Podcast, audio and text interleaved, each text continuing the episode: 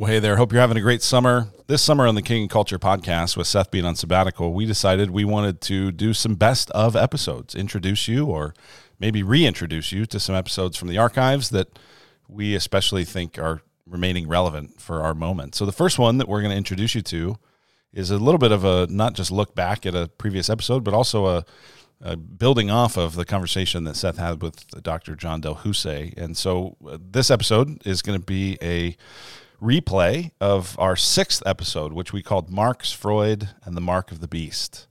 And this is relevant not just because of uh, Revelation and the series that we have coming up, but because really every few years somebody starts making a big deal about what is the Mark of the Beast. The time that we recorded this was the end of 2020 as we were anticipating the vaccine becoming widely available. And we got a lot of questions at that time about to the degree to which the vaccine was perhaps a mark of the beast. And so this episode kind of comes at it from that framework. But really, every few years, something comes along, and especially as we study Revelation this fall, there's going to be lots of speculation, perhaps, that people will be wondering about what is the mark of the beast. So this is a helpful and uh, interesting episode. Hope you enjoy it. I'm Luke Simmons, And I'm Seth Trout. and we are here to Critique the hell out of culture.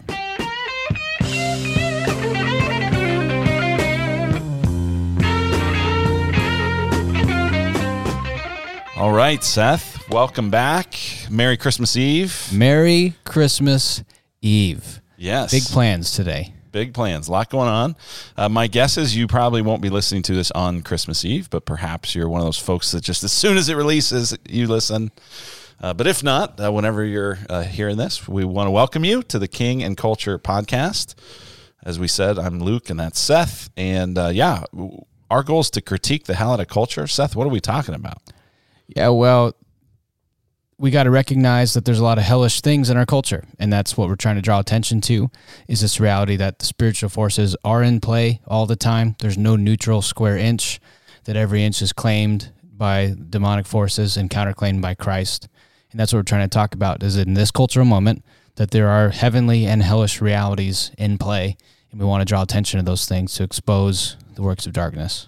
So this isn't just like a grumpy guy podcast where we're just trying to gripe about stuff. Uh, we have both have a little bit of grumpy in us. That Um, is true. but uh, that's not the goal. Uh, we really are just trying to help people think deeper and more biblically and more theologically, and especially the people of Redemption Gateway. But if you're new to us and just checking this out, we're uh, yeah, thanks for stopping by. This is really part three of a little mini series we've been doing on evaluating cultures. So the first time we talked about cult and cultures, how every culture has inherently religious dimensions. The idea of there being this kind of neutral public square just a myth. Uh, last time we looked at kind of a case study of Genesis and Exodus and really how how Moses critiqued the hell out of culture and how really these kind of three fundamental issues are always in play when you think about it. You know, three three key questions that cultures are, are always asking. So remind us what those were, Seth. Yeah, the big question is what does it mean to be human? And uh, what does it mean to be a human under God? So, theology, anthropology, and then also the a, a central question is what is the task of humanity? We talked about how that both has to do with the family unit, male and female, and why sexual issues are so central to cultural critique. And the other piece has to do with subduing, have dominion, which is culture building, culture making, and our participation in society as a whole. Yeah. So the first part of this mini series, we were kind of big picture. Last time was a little bit of a case study.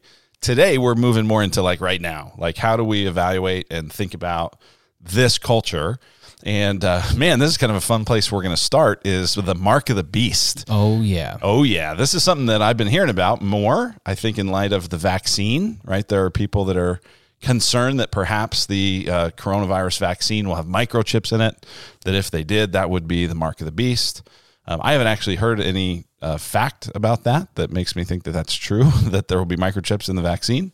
Yeah. Um, well, also just the reality, even apart from that, is we all carry around tracking devices with us all day long that's being monitored and data is being uploaded constantly. Those are called smartphones. That's a pretty good point. And so we all kind of willfully carry around all the time things with microphones and cameras on them, yeah. microchips constantly. And so uh, the only difference between the vaccine, so called implantation microchip, and our iPhones is uh, whether we're knowingly consenting to it or not. Yeah. And how much money we're spending to let them do that. Yeah. So the question of uh, being tracked or whatever uh, is basically off the table if you carry around a smartphone Yeah. or use a cell phone in general. So we're not talking really though about the vaccine. That's not the point of this. Uh, what we really want to start with is the mark of the beast. This is something that Christians seem to always be interested in, and as far as I can tell, almost always misunderstand. Yeah. And so hopefully we can provide some clarity to that, and I think that'll be a good entry point into our our current culture and how to evaluate that. So Seth, what is the mark of the beast? So the first time I saw about the mark of the beast, uh, it was uh, in a Sunday school class back in my old church, and I remember folks were talking about barcodes and how the government was going to put barcodes on people and scan them and kind of like turn them into cattle. Uh, the other side is like the Jewish side of me saw the mark of the beast in places like Auschwitz, where people were assigned numbers, and that was like their their identity was reduced to a number that was tattooed onto them. So this idea of marks of the beast as tattoos was where I first kind of got grafted into that. But the idea comes from Revelation 13. At least that's where we first hear about it. Revelation 13, verses 16 and 17. It says, All, both small and great, both rich and poor, both free and slave, are to be marked on the right hand or the forehead, so that no one can buy or sell unless he has the mark. So the two aspects of that are one, there's this um, being marked um, of the beast, um, and it's connected to the worship of the beast. We see that later in the in that chapter and in the next chapter. But the the main thing that makes people concerned is that unless you get the mark, you cannot participate in the economy. You can't hmm. buy stuff. You can't sell stuff, and so your capacity to participate in society is limited on the basis of your willingness to get the mark or not get the mark. So the mark of the beast is that's a phrase just just straight out of the Bible, straight out Yeah. of Revelation 13. And you're saying it's this thing that at some point is going to exist and or maybe it already has or maybe it currently does that uh, basically will make it where you can participate in the society in the economy on the basis of whether you have it. Yeah, and specifically, the mark of the beast is uh, the name of the beast or the number of his name. So uh, there's a there's a naming, there's numbering. It's kind of more of like a branding. So it's not just some random mark, but it has something to do with identification. Yeah. Uh, so you're identifying with a cause or a person in the same way you may like I would wear a Steelers jersey, right? There's a there's a logo, so it's kind of like you're being branded or you wear the logo of the beast is the idea, and you're going, I'm I'm on this guy's team, uh, so I'm Team Beast. I got the mark of the beast, and unless you get the mark of the beast, you can't buy or sell stuff. Yeah. So maybe if we talk about the mark of the beast, it's important to talk about the book of Revelation. And we Yeah. can't do probably a whole study of the book of Revelation. But one of the things that I think is really important as it comes to that book is a lot of times people think that it's some sort of code for the future that you've got to decipher. And if you could find kind of have the the ring that would help you decipher it, you would find that this represents that and this represents that and this represents that. But the reality is that the book of Revelation is a kind of interesting combination, just in terms of even literary genres, right? On one hand, it's a letter written to people in what would be modern day Turkey, you know, Asia Minor. Um, it's a letter written to these churches. On the other hand, it's apocalyptic literature, um, and and it's also a kind of prophecy, right? So it's kind of all of those things. And I think it's really interesting because a lot of times we don't have the familiarity with apocalyptic literature to be able to read that well. Or if people get into apocalyptic literature, they kind of forget that it's a letter that was also written to encourage real Christians right then in the first century. so, e- even along those lines, the genre of prophecy to us, we have like Harry Potterized that, you know, that there's like, you know, the magic stones that help you see into the future and predict it. And so we tend to think of prophecy as predictions, but more so biblical prophecy is two things. One, it is convicting preaching that is cutting people's sin. So prophetic preaching is saying you forgot the covenant, get back on track. So that's that'd be prophetic. The other aspect of prophecy is that it's a um, is it is a promise, right? On the base of God's character, God is saying, "This is what I will do. This is what will come to pass." It's, so it's more of a promise than is a prediction. And I think it's important that we don't just think God is predicting the future because God's authored the future and He's bringing it to its conclusion. So God is pro- making promises based on His character, calling the church to faithfulness. That is the genre of prophecy. Well, and that's what the the author John, you know, is is doing in the book itself is calling people to be faithful. And what I found, I actually this past summer went through a course uh, one of my seminary professors kind of did an online Zoom course this summer on, on Revelation. I went through it. I just found it so interesting and so relevant to this time because a lot of what we were kind of seeing in that in that class and what you see in the book of Revelation is that the themes that the first century church was dealing with is they were dealing with living in Rome in that culture and trying to be faithful to the Jesus in that culture. All of those themes are still where we're at. Yeah. Right. Absolutely. And yeah. there's kind of these um, th- these archetypes of of Babylon and the beast and Rome and all the powers and principalities that kind of go throughout any area of history. And so really Revelation is not just this thing that's like a code about the future, but it actually is supposed to give us insight in how to be faithful, how to be conquerors, how to stay true to Jesus in the midst of cultures that are pressing us on all sorts of different sides. Doesn't mean that there aren't actual predictions about the future, but that isn't even necessarily the main point of it. Yeah. Yeah. And that's what's crazy is when people try to interpret the book of Revelation, uh, they kind of go crazy. And G.K. Beale, who wrote the best commentary on the on the Greek in the book of Revelation, one of the things he says, which is really funny to me, whether it's funny to you or not, I don't know, but he says John saw no monsters like who would become his future future interpreters meaning the, the, people who are trying to make sense of this book are becoming crazier than even the creatures that John saw in this book of Revelation. Like, got it. Yeah, so you hear about these dragons with thousands of eyes, and it's like that's not as crazy as what people are doing to his book, trying to interpret it and make sense of it. Yeah. Likewise, Eugene Peterson, who I really respect and have a, a ton of admiration for, one of the things he says is that because Revelation has more allusions or citations to the rest of the Bible than any other book, right. you basically cannot understand the book of Revelation until you've done tons of work on the rest of the entire Bible, which basically means nobody should have a ton of strong opinions about the book of Revelation. He actually says that you have no business hmm. trying to make sense of Revelation until you've made sense of Deuteronomy in particular. Okay. And that's really the centerpiece of what I think it means for us to understand the book of Revelation and, and especially the the mark of the beast. I want to, I really want to go to Deuteronomy. And so one of the things you do in interpreting scripture is, especially the book of Revelation, is there's so many allusions, which are like um, veiled references to other parts of the book. Is this mark of the beast idea? Is there's a marking on the forehead or on the hand? And one of the questions we want to ask is, are there other places in scripture where the forehead and the hand are marked? And the answer is yes. And it's actually in what you could argue is the centerpiece of the entire Old Testament, which is Deuteronomy 6, verses 4 and following. So here's, it's called the Shema here, which uh, uh, in, in Hebrew, Shema means hear or listen. Um, and so here's the, here's the Shema. It says, Hear, O Israel, the Lord our God, the Lord is one. These words I've commanded you today shall be on your heart. You shall bind them as a sign on your hand, and they shall be as frontlets between your eyes. So these people are um, on their forehead putting the word of God and on their hands putting the word of God. Now, you might see Hasidic Jews like in New York or other places who literally have written God's word on like tapes and wrapped them mm-hmm. around their hands, wrapped them around their arms, put them on their face, uh, trying to literally obey this text. But the heartbeat of this text is not do this thing with the written words, but it's to let all that you do, hands, right. be shaped by God's word, and, yeah. and let your lens for interpreting the world be shaped like your eyes be shaped by God's world. So it's let your mm-hmm. five senses be shaped by God's word. Yeah, it reminds me of when I was in high school, um, and I think these have come back in recent years. But when I was in high school, a big thing that Christians would do would be to wear these bracelets that said WWJD. Yeah, right, and it was this way of going, okay, what would Jesus do? And you kind of felt like, okay, I'm marked by this bracelet but the reality is, me and lots of other people who had WWJD bracelets were doing lots of things that Jesus would not do. Yeah. Right. So just having the physical, uh, the physical bracelet didn't really mark me yeah. as being a Jesus person nearly as much as if I actually did what yeah. Jesus did. Yeah, WWJD, not that. you know, not that. Yeah, Jesus doesn't ever, you know, bind Deuteronomy on his face or on his hands, but he's actually fully marked by.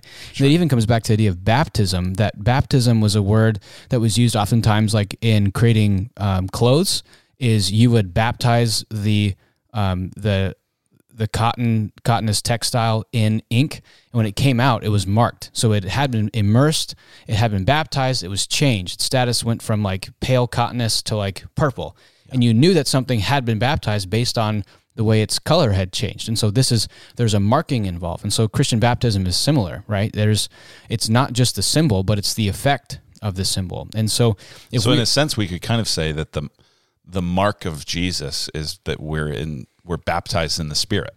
Yeah. Right. That's the language of the New Testament is we're baptized into Christ, therefore we're baptized with the Spirit.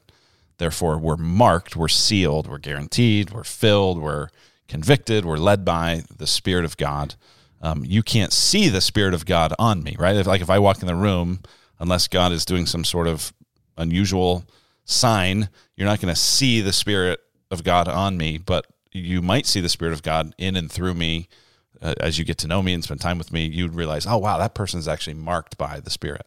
Yeah. So the the thrust of Deuteronomy six is uh, so it's the last book in the Pentateuch. This Deuteronomy six is kind of the the summary covenant charter, the covenant document, saying here's exactly what's going on here, and he's saying be shaped by my word. Do not be shaped by other things. There are other narratives, there are other myths, there are other stories, there are other ways of talking about this, and your your worldview that is like your eyes and your actions, your hands must be shaped by my word, not by anything else. And so then when John gets to Revelation 13, you know, towards the end of the Bible, he's essentially reminding them, you know, you were supposed to be marked mm. by Yahweh, the mark of God, marked by scripture on your hands and between your eyes. Do not, like, there, people will come and tell you, be marked by the beast in order to participate in society.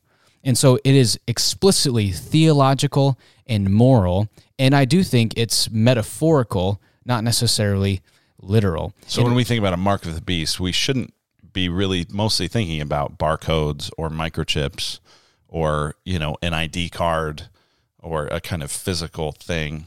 Yes. As kind of the main idea, right? As though you could um so, so if I'm hearing you right, what you're saying is, and I, I think this is true, that if you're really marked by Christ, you can't be marked by the beast. Yes. Even if you had a beast ID card. yeah. Yeah. And there may, so I'm not saying it's less than the barcode or less than the beast ID card, but I'm saying that there is a doctrine, and by this I mean frontlets between your eyes, or a practice in your hands that you must assent to and participate in in order to be marked by the beast.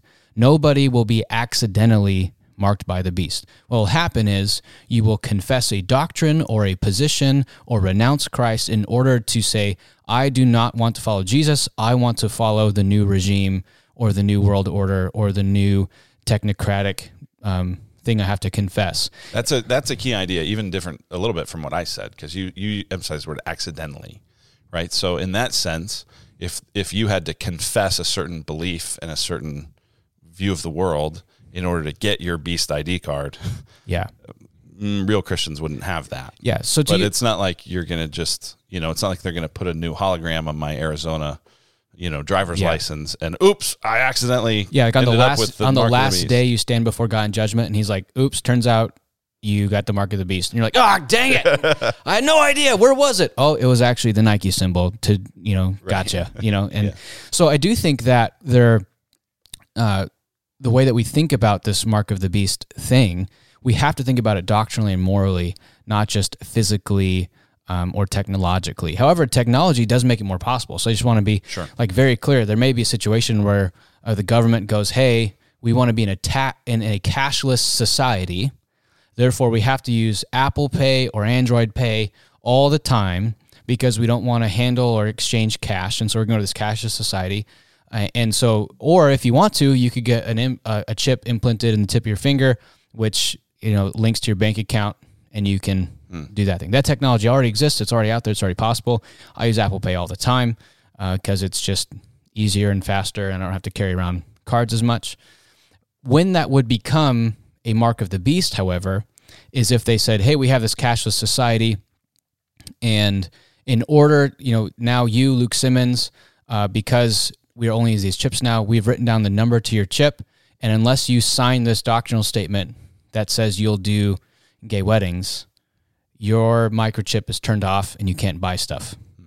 So you'd have to then willfully renounce allegiance to Christ and announce allegiance to the new regime who's shaping your you have to put on different frontlets. You have to put on a new thing that's shaping your heart, mind, and soul. And so, in this sense, I do think that historically, from Gen- from um, the first century on, there probably have been um, multiple examples of marks of the beast. Yeah, that's what I was just going to ask you: is is there is there the mark of the beast? Like there's only one, or are there multiple, or are there kind of like uh, the mark of the beast in seed form that just kind of appears differently in different generations? Yeah, so I think John says this in a different book. Um, I'm looking up this reference right now because I forgot it. But he says in 1 John 2.18, he says, um, many of you ask about the Antichrist, and he says, many Antichrists have come. So these antichrists or these false messiahs or these false worldviews or these false idol- like idolatrous um, ideologies that are meant to shape our heart, mind, and soul. And so John's saying, be on the look for antichrists, not necessarily just waiting the single antichrist, which I do think that is a thing. And I don't know if you agree with that or not. Yeah. Um, but anyway, so yeah, we, we should always be kind of on the lookout for anything that's out of line with Jesus. Yeah. Um, not just so we can kind of lob bombs at it, but so that we can avoid embracing it with our hearts and our minds and our souls and yeah. our strength, the things that we're supposed to love Jesus with. Yeah. So, so here's the key is so in the early persecution of the church in the second and third century, uh, Christians were not killed for being Christians. That's not what happened. Most of the time, they were killed for what was called obstinacy, mm-hmm. which is refusal to worship Caesar. Yeah, we have no God but Caesar, is what people wanted them to say. Yeah, they well they wanted them to be um, syncretistic. I mean, they want to say yes, have Jesus, that's fine. Uh, Roman society was tolerant in that regard. They tolerated all these other views, but Christians refusing to be marked by allegiance to Caesar. So that it was Christians refusing to take the mark of the beast, which in the first century was Nero. You know, like the great persecution of Nero refusing to bend the knee to, to Nero, to call him God, to call him um, the leader, to allow his philosophy to shape their worldview. So it's actually obstinacy. So the Romans saw Christians as basically just stubborn and annoying, saying, if you would just participate in the cult of Caesar, then you could also just do whatever you want Sunday morning. Yeah, if you kind of went, you know, some of life is all for Jesus. Yes. And we, we like the other part. Yeah, do whatever you want Sunday morning. We don't really care. Yeah do whatever you want Sunday morning. But but Christians saying, okay, all of life is all for Jesus. I'm fully loyal to Jesus. Yeah. There's one thing you That's can't say. You cannot say Caesar is not Lord, and you have to regularly confess Caesar's Lord Monday through Friday if you want to participate in the means of production hmm. uh, and consumption here in society. And so I do think that so that was a, a, a mark of the beast. Yeah, I think it's a mark of the beast to be marked by allegiance to Caesar. Uh, would have been considered a mark of the beast. In particular, again, it's not like I don't think everyone got like Caesar logos tattooed on them, but there was this uh, an allegiance to Caesar's Lord that Christians refused to participate in, and they were murdered for it. Hmm. And so it was we got to think about like obstinacy, stubbornness, being annoying on the wrong side of history. These are all things that were basically talked about in the early Christian persecution. Hmm. So um, I don't know if you have other examples you want to highlight through history, but that makes me just think of even now to go, okay, if there were a mark of the beast now, what might it be? And, and even as we think about this, we go, okay, well, if a mark of the beast is an ideology and a belief and a, an affirmation of some ungodly thing, well, there could be lots of marks of the beast even now in one moment. But as you think about where we are at this point in history, if there was a mark of the beast right now for us in the West, uh, what do you think it might be? So, if it was a logo, I think it'd be a blue square with two yellow lines on it. Think about that. So that's the HRC campaign logo. HRC Human Rights Human Campaign. Rights campaign. Okay. Yeah. Which I know is hardly a peacemaking thing to say. But I think that's what it'd be. Because I think that what that stands for is there is a doctrine, an ideology, a you must accept where this is headed, or you're on the wrong side of history, or you'll be canceled. You'll be dra- dragged into the public square and metaphorically crucified. If it's found out that you even would never put a human rights campaign logo on your car. And this goes back to even six years ago. So things have escalated but you had like the CEO of Mozilla, Mozilla, who gave money to California Prop 8, which was a defense of marriage, male female marriage thing. And so privately donated, wasn't like a public thing, but his tax records were uncovered. They found out he gave money to Prop 8 and they demanded his resignation. So his ability to, to keep his job was mm. predicated on his refusal to um, be marked by the new doctrine, which erases the biblical vision for humanity. Hmm. Wow. And so I could see a situation in the near coming future where Christians have to consent to an ungodly vision for what it means to be human and to say humans decide for themselves who they are. God does not decide who we are. You have to consent to a uh, keeping God out of my public sphere. So even right now, you have a lot of politicians talking about not the um, the freedom of religion, but the freedom of worship, which means they're trying to relegate religion to the Sunday morning sphere. Hey, worship however you want, but Um, yeah. we want your religion. Yeah, we want we're your not. life. We, your are not persecuting you. You can do whatever you want on Sunday morning, but when you come into the public square, you must sign allegiance to and pledge allegiance to this new doctrine of LGBTQ gender ideology. And if you don't, then you are committing an act of violence by erasing us. And it's uh, you know, your your your very presence is making this a non-safe space. So we have to remove you from this present, from this place, so we can create a safe space for people who don't agree with you. So, um, as you've said, there's there's maybe multiple of these kinds of doctrines that would need to be affirmed or kind of thought processes. And so, this first one that, that you're bringing up here really seems like it has a lot to do with sexuality, and um, that didn't, you know, that didn't just start six years ago. Yeah. Yeah, it goes back. And this is one of the key questions for us as Christians to ask is not what's wrong. That's pretty easy. But the question is like how do we get here? Because I do feel like history has power, and by that I mean understanding the journey and trying to get back to the roots of how we got here. Um, help take away some of the beliefs, and even in talking to folks who are swept up, who are who have given themselves to Caesar. Like this is evangelism. It's not evangelism is not just Jesus is Lord, but it's also Caesar is not Lord. If we're trying to liberate people from the oppression of Caesar and bring them up under Jesus, which is evangelism, it's really helpful for us to be able to understand Caesar's promises and ideology so we can help dismantle it and help bring them um, to Jesus and help them see that Jesus is not just true, but he's also better. Like it's not it's not just a, a truth quest, but it's also like there's more joy in Jesus than there is in serving Caesar. And so uh, I want to go all the way back to Yeah, so, Freud. so that that's really important. I, I just want to pause there to go. This is not so we can just sort of sit back at a distance and lob grenades at a culture that's embracing these things. It's so that we can actually engage in relationships and understand where people are at and what might be driving them. And so we can love them and lovingly challenge them to actually turn from what will not bring life to what will. Yes, absolutely. Any culture critique that's not bound up in both the holiness of the church and its mission to bring people to Jesus and make disciples is just grumpy old guyism. Yeah. Right. Back in my day is Get off my lawn. Yeah. And I, I really want to say like we want to understand this stuff so that we can evangelize our neighbors and help them meet Jesus more effectively, not just so that we can, you know, be um, smug social conservatives. That's not the point. Right. Right. The point is trying to um, preserve the holiness of the church and reach people for Jesus. And so, going back a long ways, we have to understand that um, this idea of like sexuality is at the centerpiece of our identity is a pretty new thing in world history. There's been sexual deviancy forever. There has been uh, the rejection or the questioning of male female monogamy, one man, one one one woman. That's always existed. Yeah, last time we looked at Genesis 1 and saw that Moses was critiquing that even back then.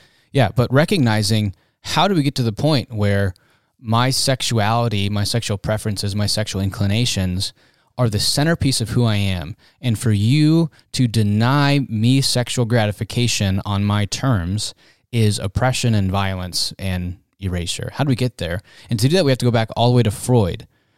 Freud was really the first thinker who um, conceptualized what it means to be human purely in terms of sexual gratification.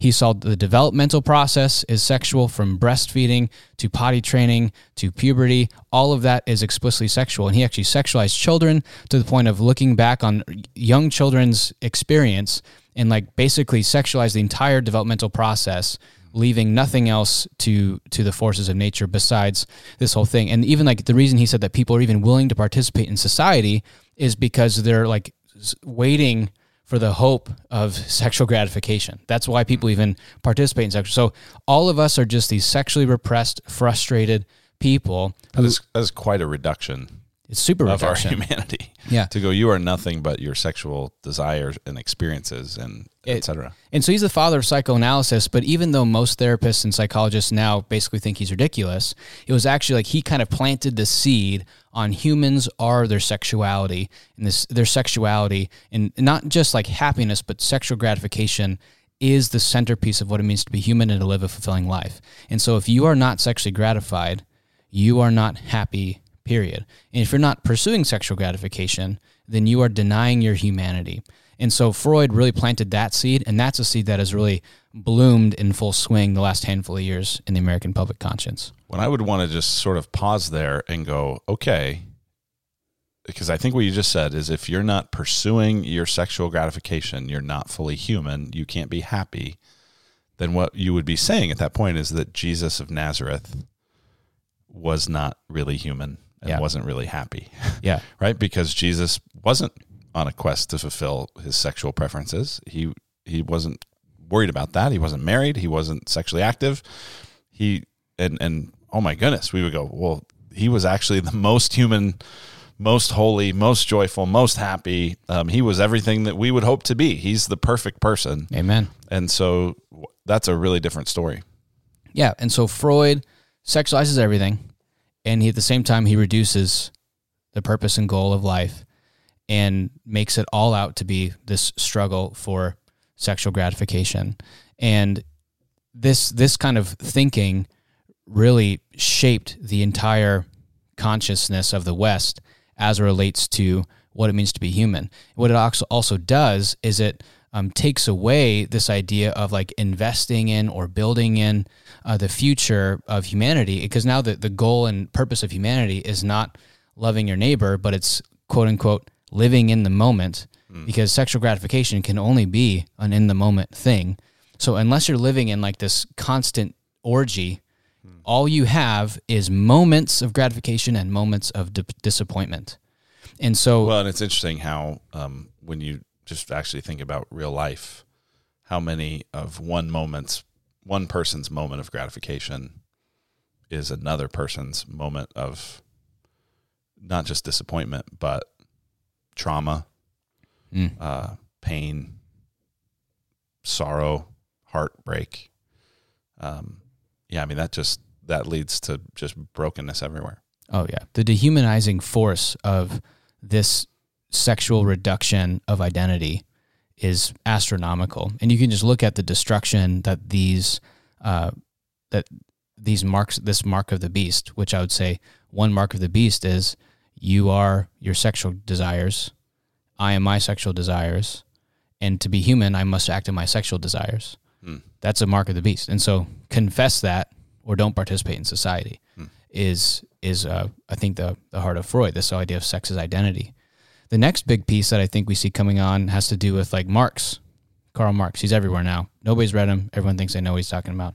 but the big idea in the big idea in Marx is there are those who control the means of production and participate in receiving the benefits of the means of production. So this is so Marx reduces everything to economics, right? Everything is about economic means, and there are um, owners and there are employees, you know, or the working class, and so he's reducing everything to our capacity to participate in the means of production. And so this is one of the ideas that if uh, this is kind of not really shaped Western conscience yet, but it's shaping it Yeah. in a way where you have to demonize uh, people who have things. Right. Because if you don't demonize people who have things, then you're um, not making space for the have-nots to have access to this. And even what ends up happening in Marx is you say that your whole identity, what it means to be human, to be fully human, you must participate in the means of production, or you must participate in the economic process. And this is the reason why things like abortion and even certain brands of feminism have gained so much steam. Is this idea that men, by virtue of their biology, are more fit and able to participate in means of production, whereas women get pregnant and have to take time away from participating in the means of production. Therefore, women are less human than men. Therefore, we must make them like men, which means they can't have babies. So the entire process of like the abortion machine as it relates to even um, reproductive rights has to do with a Marxist vision for participation in the economic process. And so there's literally a we must turn women into men as it relates to the means of production. Otherwise, they are oppressed. And so it erases the whole vision for the family, for motherhood, for fatherhood, and it also reduces men. That it's it's saying you know if men are off at work, that's the most important thing they do. So it reduces men's identity to their occupation or vocation or their their productive capacity, and reduces women to their ability to become like men and to not have babies. And so you see that um, growing in influence now. That that could be in our day or in coming days potentially another one of these kind of marks of the beast. Yeah, the whole idea of like the family system, monogamy, male, female, husband, wife together, having kids, raising them, is considered an oppressive institution by many of the far left in our current cultural moment. And it's oppressive precisely because it inhibits both of their ability to be perpetually sexually gratified and it inhibits the woman's capacity to participate in the means of production or the husband's means of production if he if he stays at home. Either way, they're they're both being oppressed sexually and economically by marriage. Hmm. And so what ends up happening is you see Freud and Marx each kind of grab onto I'm being very summative here. So if any of you are Freud or Marxist scholars, give me grace. You're simplifying. I'm simplifying, yeah. Freud wants to reduce what it means to be human to fruitful and multiply. Marx wants to reduce what it means to be human to subdue and have dominion. So the two cultural um, commands we see in Genesis 1 to be fruitful and multiply, which is has to do with procreation, family building, um, you know, progeny, reproduction. Yeah. Um, the two becoming one. So there, there's sexual gratification in there, but that's not as a mean. That's not the end, Right. right? Sexual gratification is actually the means. The end is children. So the identity is not wrapped up in the gratification, but it's wrapped up in the production.